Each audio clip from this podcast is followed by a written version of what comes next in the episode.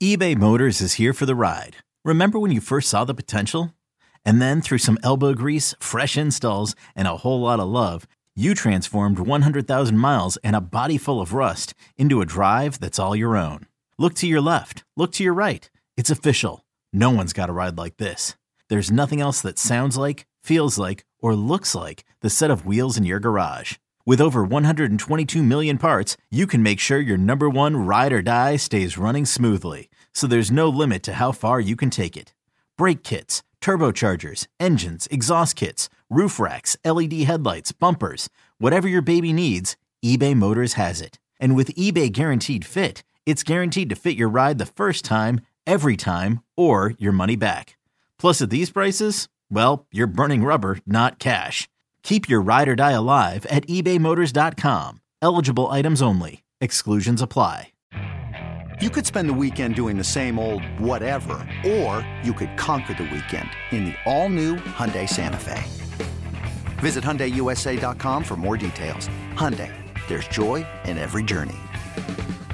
This episode is brought to you by Progressive Insurance. Whether you love true crime or comedy, celebrity interviews or news, you call the shots on what's in your podcast queue. And guess what?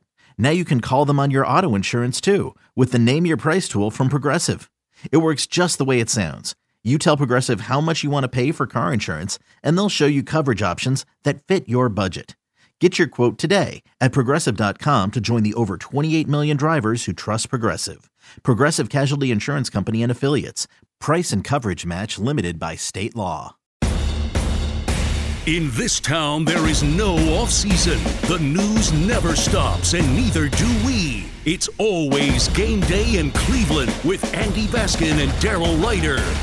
It's always game day in Cleveland. He's Daryl. I'm Andy. We get set for the Browns as they take on the Tampa Bay Bucks on Sunday. Also, speaking of Bucks, Ohio State, Michigan on Saturday, but we're not going to talk about that here. Um, Daryl, we started this conversation before we went out of the podcast. We were talking about a dome stadium, a retractable stadium, which is what I've always wanted in this town.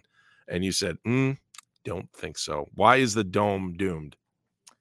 Money, money, money. The the, the prices of of stadium construction are just like exploding across the country. Um, you know, the Buffalo Bills, it's 1.2 billion dollars to build an, a brand new open air stadium. Uh, down in Tennessee, uh, they're looking at close to uh, two billion for the for the Titans for their dome. Um, you you mentioned retractable roof. Well, that costs even more money than just a dome. On top of that, so it, it it's it's money. Um, I I just I actually don't think there's any way you would do you, you you almost have to go retractable for the return on investment. I just again, if you go back and build a new open air football stadium in Cleveland, okay, mm-hmm. how many events are you going to have? Unless you're you suddenly have an MLS team that's in there or somebody else that can use the venue, they just don't use the venue enough. That venue needs to be used more often, more days, more hotel rooms, more concessions, more of everything.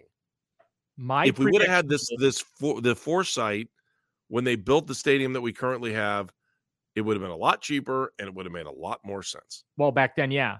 Um, and here here's here's the again the money issue, and let me explain why it's an issue. Remember when the Cavaliers asked for seventy million dollars to uh, uh, transform right and Quicken Loans Arena, now Rocket Mortgage Fieldhouse, right? Right. And there was a segment that just lost their minds okay, over that public contribution of 70 million. Uh, eh, never mind that the Cavaliers were uh, splitting the cost and then ended up paying more on top of that because they wanted to do some other stuff so they they covered overruns and and changes and stuff like that the guardians progressive field again people unhappy 200 million in in state county and city tax money to uh, refurbish that ballpark. Okay. People not happy with that. So, two facilities getting $270 million in public money, and there's a lot of people unhappy that that complex. Now, I would argue the Gateway Complex, the ballpark and arena, uh, most significant economic impact on the city of Cleveland in the last 50 years. Okay. and you have to continue to maintain and and keep these buildings up to date. And so to do that and extend the life of those buildings, it's costing the the, the public portion 270 uh, dollars just for that complex alone, right? Well, remember when the Browns building a new stadium, right? hundred percent. Now you're talking two billion dollars if you were to build a ballpark and arena complex today, brand new. You're talking two to two and a half billion dollars to do that today. So for as angry as people are that 270 million in public money went to that complex or is going to go to that complex, right? Uh, to keep these teams here. Well, what in the hell are people going to say if the Haslams come out and say, yeah, we would like 2 billion with a capital B to build a new dome uh, for the Cleveland Browns. It will get used year round, but it, okay, you see what I'm saying? Now, depending what needs to come with that dome, it, that's like starting price, by the way. That's like going to the car dealership. You buy the basic model, and then if you want the options built in, the, the price goes up and up and up. Same thing here with the stadium. And it's part of the reason the Browns are in the position they are with this stadium is because it was a bargain basement stadium as it was built. So much stuff got cut out of the initial design because of cost overruns. So now looking into the future, well, they're they're they're pretty limited in what you can do with that building going forward. And and when you look at the business of the National Football League, and and I hear this from Browns fans all the time, Andy, that that'll travel and go to other stadiums, and they say, man, the dome. To your point, the domes. They love the domes around the league and wish the Browns had them because they're just so beautiful and nice and they're comfortable and all the amenities that those facilities have, et cetera, et cetera. But it comes down to cost. Now, the Haslams, quite frankly, can afford to build their own dome. They got a reported they're or they're getting a reported 11 billion or so in that sale of Pilot Flying J to Warren Buffett's Berkshire Hathaway. So, I I could very easily sit here as we have this conversation and just say, hey, yeah, just build it yourself, Haslams. That's your civic duty. You should build a dome for the Cleveland Browns to play in, whatever. But here's what happens now. Knowing how to speak and understand a new language can be an invaluable tool when traveling, meeting new friends, or just even to master a new skill. But it's not always simple when you're bogged down by textbooks and structure classes. That's why so many people trust Rosetta Stone. Rosetta Stone is the most trusted language learning program, available on desktop or as an app. It truly immerses you in the language you want to learn, like Spanish, French, Italian, Chinese, and more. You won't just be studying English translations. The Rosetta Stone intuitive process helps you pick up a language naturally, first with words, then phrases, then sentences. Don't put off learning that language. There's no better time than right now to get started. For a very limited time, listeners can get Rosetta Stone's lifetime membership for 50% off. Visit rosettastone.com slash rs10. That's 50% off unlimited access to 25 language courses for the rest of your life. Redeem your 50% off at rosettastone.com slash rs10 today. If the Haslams were to do that, and and let's just say for the sake of this discussion they were, that they they say, you know what? The only public uh, assistance we're looking for is the infrastructure, you know, utilities, roads, high wall, that kind of stuff. Public handles that. We're going to build the dome and we're going to pay for it. We'll pay for the stadium ourselves. And this is this happens in California all the time. It where, happened in Columbus for nationwide too. Right. Because in California, they don't allow public money for stadiums. So the Rams had to build all those new stadiums and ballparks and arenas that are in the state of California. That all those are private finance. The public contribution is just the infrastructure around those facilities. So, but what happens is now the Haslams then will naturally ticket prices are going to go through the roof, concession prices are going to go through the roof, uh, and uh, amenity prices, whatever those might right, going to go through the roof. And then what happens? Browns fans are going to moan and complain that the, the ordinary Joe fan has been priced out of the new stadium. Right now, that, eh, keep in mind. The Haslams are not running a charity here. The Cleveland Browns are a multi billion dollar business, along with the 32 other entities of the National Football League. So, that is why I really feel like the dome is dead because it's right now, and this is in 2022, we're having this conversation. So if it's two billion now, starting price tag for the base model dome is two billion dollars. What's it going to be in three and four years down the road when they actually begin the construction of said dome. You see what I'm saying? So that's the challenge that I think that the Haslams have. And ultimately, I think they're going to have to settle for. And I and I don't I don't mean that I'm not being snide or sarcastic, but I really feel like they're just going to have to settle for another over expensive renovation to First Energy Stadium to try and squeeze in some of these modern amenities because a new stadium's a billion two starting cost just based off of what Buffalo's going to pay, right? And then if you want a roof over it, well, that's another $800 million on top of that. Oh, and if you want anything else thrown into the package, any uh, you know deluxe options, well, that the price goes up and up and up. And then if you uh, to your point about the retractable roof, and I'm team retractable roof too, I think that'd be great. Give the Browns a little home field advantage if they want to, you know, if they want to play in the cold or the snow or whatever. Great. You can close the roof and have uh, other events throughout the year.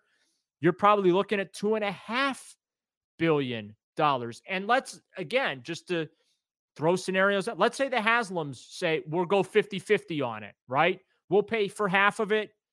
We need the, the the public investment to be the other half. So let's say it's two billion. Well, the public investment needs to be a billion dollars. Is there that kind of money in Northeast Ohio? I, I don't think so. I, I, mean that respectfully. So that's why I something really would be like, taxed. Something would have to get taxed to to raise that. Something more would have to get taxed. So the more conversations I have with people about this situation, the more I just I don't know that a dome's realistic. I honestly believe for the betterment of the city, uh, it needs to be a dome or a retractable roof. I just I don't know it's feasible. And I'll, I'll be perfectly honest with you, building a brand new stadium makes no sense to me.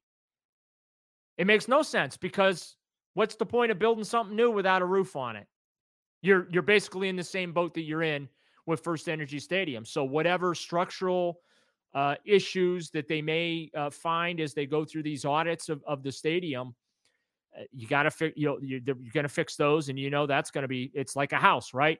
You have a house that needs foundation work. That's probably the most expensive part of the project because you got to fix that uh, foundation work. Then once you get that done, then you're talking all the, the all the other, you know, stuff. Um, the the field clubs you see in these domes, right, where there's at field level, there's yeah. a club there. There's people standing around. It, there's like suites.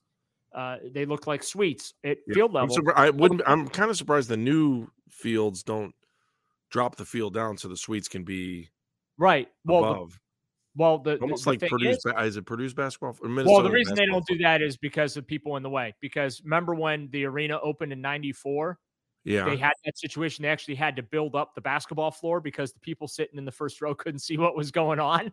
so they had yes, to. Yes, so no. What I'm saying is, and they did this at Ohio Stadium. They dropped yeah. the field, and like I yeah. like I would think that new fields are going to get dropped. Well, it's so, so you can have that first row of suites. It's probably about five to seven feet higher than the field. Yeah. And so yeah. rather than seats, you'd have, you know, you'd have like a like a raised area there. But when you look at First Energy Stadium, it's half a service level. It goes from the uh, northeast corner of the dog pound, wraps mm-hmm. around the lake, you know, north side, lake side, comes around to the west side, and then it terminates when you get to the the, the southwest side there. Right. So it's only half a service level. Um, on the north side of the stadium, that's all the stadium support stuff. That's the, the for television trucks and broad, uh, broadcast and, and delivery, all all all those things. That's the north side of the stadium. Yeah. The western side of the stadium's where all the locker rooms are, and where the Browns would really love to put a field club on that west side. Guess what they blow out if they put a club in there? The Browns locker, locker room. Yeah, they have to put the locker rooms. so there's all these inherent issues, and then can you dig out the uh, the southern side of the stadium and underpin that? And again, that's hundreds of millions of dollars to do. And you've got like structural that. issues there too on right. a landfill. Let's not forget this is all built on garbage. It's it's man-made land.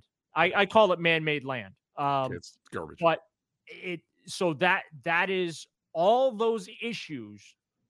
What the Browns, the city of Cleveland, county, state, when it gets to that that level. That's what they're going to be wrestling with. That's a lot of stuff, and there are no easy answers other than it's going to cost a ton of money. So unless unless the Haslams are very very generous people and they are willing to spend a, a billion or two out of their own pockets to build the thing, while at the same time keeping the ticket costs in that down where they are now, right? And let it be Right. a loss leader for them financially. I just I don't see it happening because if they do it themselves, if they pay for it themselves and they raise the and I understand why fans get upset about the the, the ticket prices being raised, mostly because the product on the field has not coincided with the the raises. Right? People, I think, will pay premium dollars to see a premium product uh, on the field. But I, I just, I, I feel like they're in a tough spot uh, financially, um, and when you're talking about going through all of these scenarios. So I'd like to see a dome. I think they need a dome, whether it's retractable or not. I just, from a financial standpoint, and again, things are going to get more expensive as we get down the road. I just, No, I don't right. see, I don't right. see a path for it to happen. I really don't. I hope I'm wrong. I don't mean to be. We'll see what happens down there. I don't mean to be Mr. Doom and Gloom on the dome. That's all right. We said it was a domed, doomed stadium, so But, that's what uh, it feels like in this in this podcast. Who knows? Somewhere down the road, maybe it'll change. I'm just Daryl have a bring little- fantastic. What? Sorry, go ahead. just trying finish. to bring a little realism to things. I just keep it. I real. hear you. Unfortunately, when I keep it real, it's never good. No, I, want you to keep it real while you're eating turkey. He's Daryl Ruiter. I'm Andy Baskin for our fabulous producer Meredith Kane. Thank you so much, everybody. Have a great Thanksgiving. We'll be back with you for post game on Sunday after the Browns take on the Tampa Bay Bucks. Daryl, happy Thanksgiving to you. Happy Thanksgiving to you, Andy, and all of our uh, listeners out there. We appreciate you more than you know. Thank you for subscribing. Thank you for the uh, the stars and the ratings and all those things. And hope you're able to celebrate the holiday safely with uh, your family. and It's always game day in.